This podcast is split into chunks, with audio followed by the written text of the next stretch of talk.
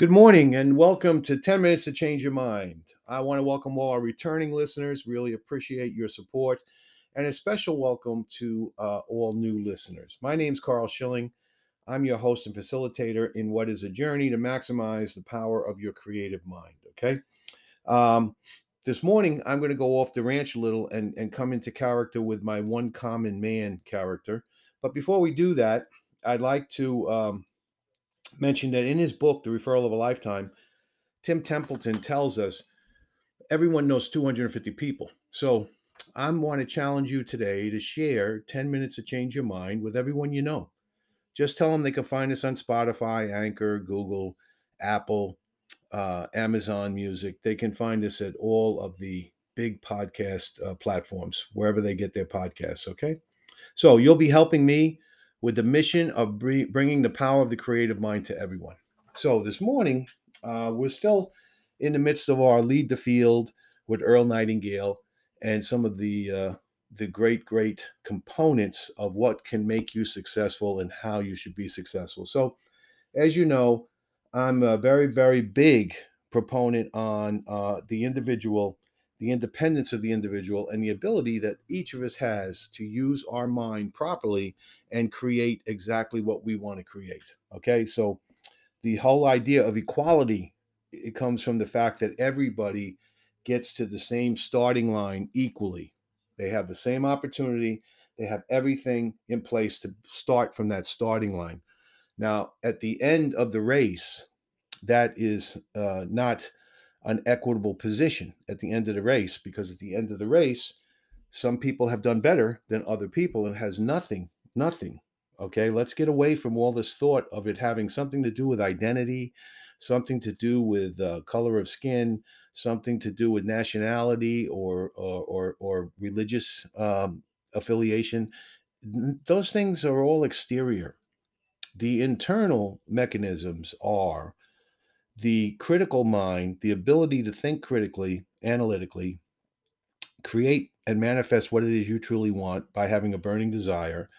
And that is what differentiates people, that component. But we all have that equally. Okay. So this morning, I wanted to uh, talk a little politics. I know it's usually uh, unfriendly, but it's time, I think, uh, coming into an election season to talk a little bit about politics. So let's let's start from this position right here. As a common sense, I think that critical thinking and common sense are combined together. Okay, one does not seem to be able to exist without the other. So people have to, uh, if they want to be a critical thinker, they also have to have some common sense.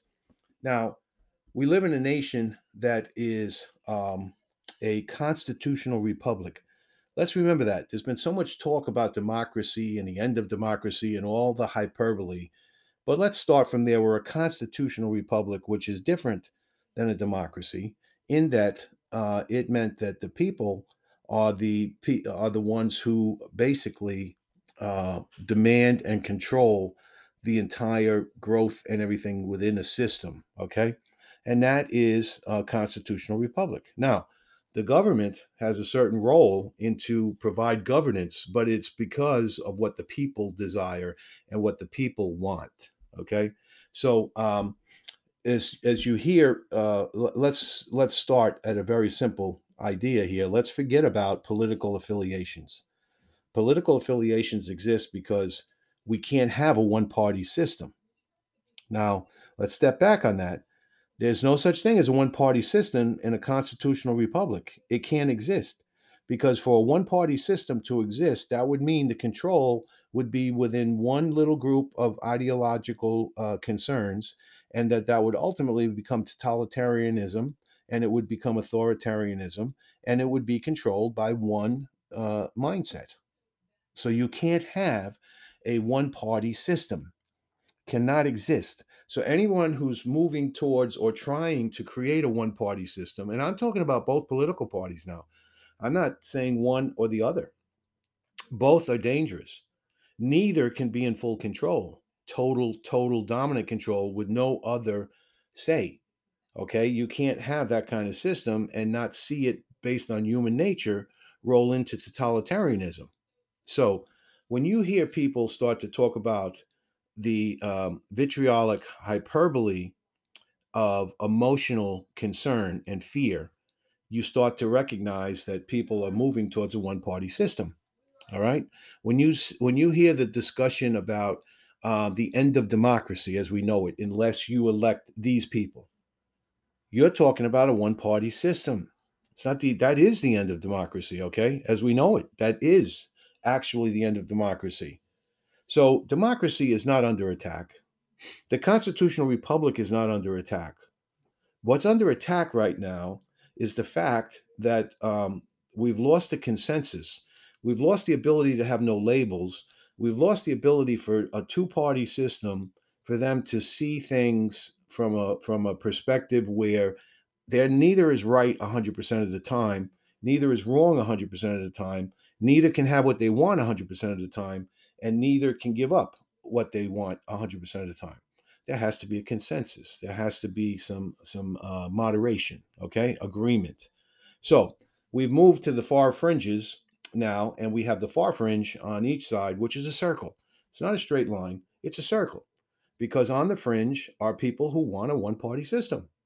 That's it. The fringe of both sides the fringe of the right the fringe of the left they all want a one party system. They all think that they're right in everything and that they need full control. That can't happen, folks. That can never happen. So let's look at some facts, though. The real issue for for uh, the United States and uh, its citizens is policies, political policies, economic policies, foreign uh, affair policies. Okay, foreign relations. These are policy-driven issues. Okay, at the end of the day, it's the policies that set the governance that move uh, us in certain directions. Now, those policies have separated from the people. The people are not controlling those policies anymore. No one's asking the people what policies they want. But the one choice that people have to control somewhat of the policy in front of them is the vote. The vote. Instead of looking at personalities, instead of looking at ideologies, you should be looking at policies. Okay, what is it that is in the best benefit of you and your family? And then after that, what turns out to be the best benefit for the overall society? But it has to start with you and your family. What policies are going to work? So let's look at a couple of things. Facts. Facts. No one seems to want to deal in these facts. And the end of 2020, Q4, the fourth quarter of 2020, the facts were the economy was recovering. That's a fact. Now, I'll give you the numbers, and it has nothing to do Republican or Democrat. It has to do with policies. The policies at that point in time was 3.4 trillion dollars was uh, was voted on and passed in order to stimulate the economy because of the pandemic.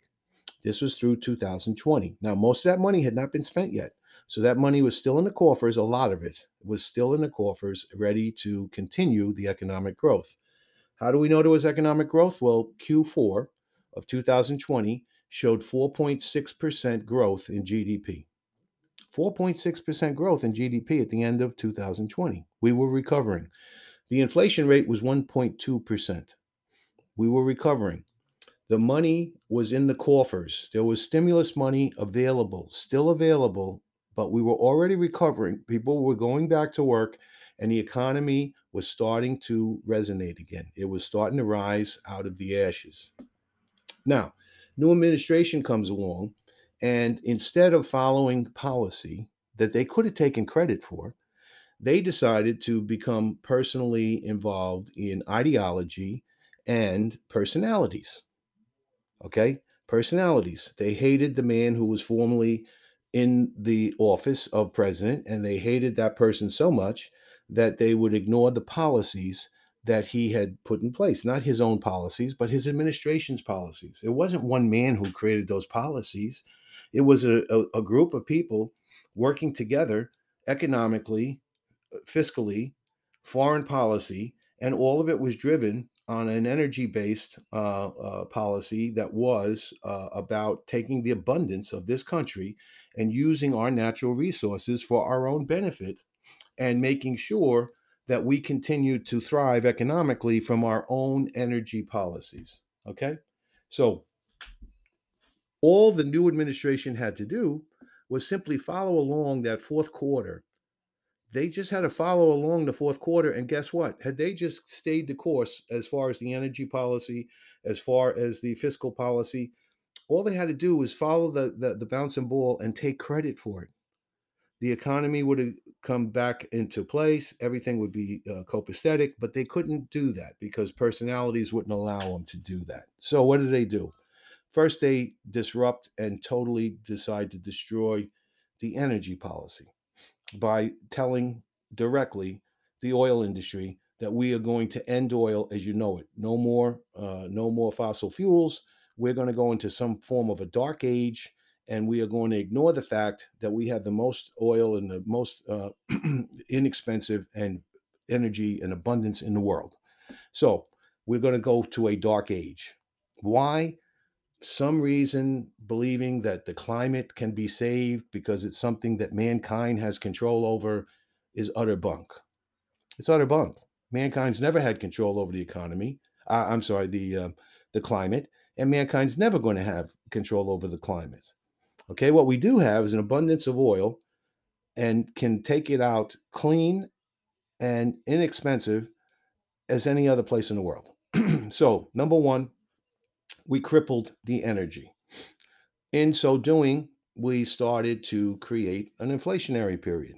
The second thing that was done, coming off of those facts, the second thing that was done was to somehow determine that 1.9 trillion more dollars needed to be thrown into the stimulus, thereby exploding inflation by creating more dollars chasing less goods.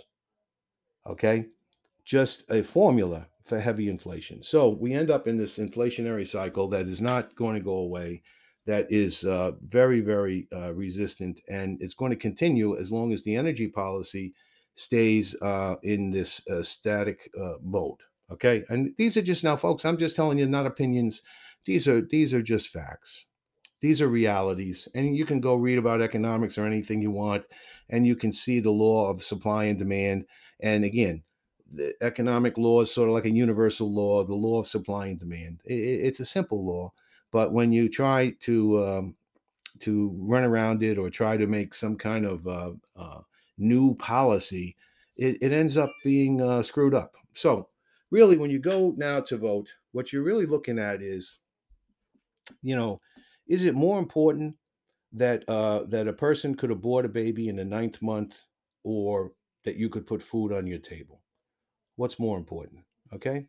Uh, is it more important that you could have affordable energy and actually heat your home and actually afford to put gas in your car or be in a dark age for some future uh, for some future green energy that has no existence at this point in time and has no ability to exist and and just toss trillions of dollars out of your pocket in order to go through a dark age what's more important so I think that's really what's at stake here. Um, again, we don't want one party controlling anything. We don't want one party, whether it's the Republican or Democrats. We don't want one party because one party would be a disaster. What we want is a common sense policy that says when things are going well, you should leave it alone.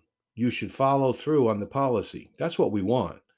When things are uh, uh, starting to grow back, when things are coming forward. The economy prior to the pandemic was booming because of low regulations, low tax rates, and energy independence, paying and producing our own energy, not taking it from overseas, forcing all the other countries overseas to take energy from us and pay us for energy.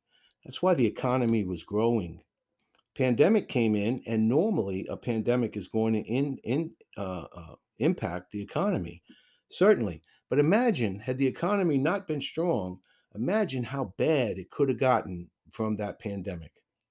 But the strength of the economy helped during that pandemic. Now the proof of that was that we were actually cycling out of the pandemic and the economic growth was coming back 4.6% GDP at the end of the fourth quarter of 2020. That was phenomenal. 1.2% inflation, phenomenal. Two years later, we're at eight and a half percent inflation, constantly uh, uh, uh, just resistantly stuck in, in, in the economy. We're at the highest gas prices, highest energy prices, going into a winter where people are going to actually have to decide whether they eat or they get heat. There's going to be some people who are going to die because they can't get heat. Now, that's not hyperbole. That's just where we are because of policy. Okay? So, again, separate the emotion. Just look at it from a policy perspective. We have to stop going in the direction we're going in. The only way to do that is to uh, split the government in half, put the Republicans in the House and the Senate for now, help them to stop this from going forward, get a little bit of the reverse starting, and then ultimately, you know, uh, balance things out. Hopefully, common sense can come where we can have a split government with with consensus, where people can agree, where nonpartisanship can survive, no labels, where a Democrat can agree with a Republican, and they can all vote for common sense. Now, we're not there yet, but we're not going to get there with a one party system either. I can promise you that. A one party system will not get us there, and we can't keep going in the direction we're going in. So, again, think of those things when you go out to vote. Think about your own pocketbook. Think about how to feed your family. Think about how to increase your income. What is it's going to work for you in your in your um, personal family life? That's what you need to vote on, not these exterior, alter, um, uh, activist based other things the world is not going to arrest women if they have an abortion. It's not going to happen. Okay. Um, you know, the world is not going to uh, uh, end by people deciding that they're going to take everyone's guns. Not going to happen. Okay. Common sense prevails. The states get to determine abortion. It's, it's simple. So, whatever state you live in, based on how you vote, that's how abortion will rule. In California, there's going to be no changes in abortion in California. California is going to want to be pro abortion. That's what they're going to do. People are going to vote for it. The government's going to solidify it, and everything's going to be fine. Other states are not going to be, maybe they don't want to be pro abortion, other states, but that's the people's decision. It's simply a state issue. It's not a national issue. No one is uh, nationally uh, banning abortion. So, again, common sense, folks common sense, but we need a common sense energy policy, regardless.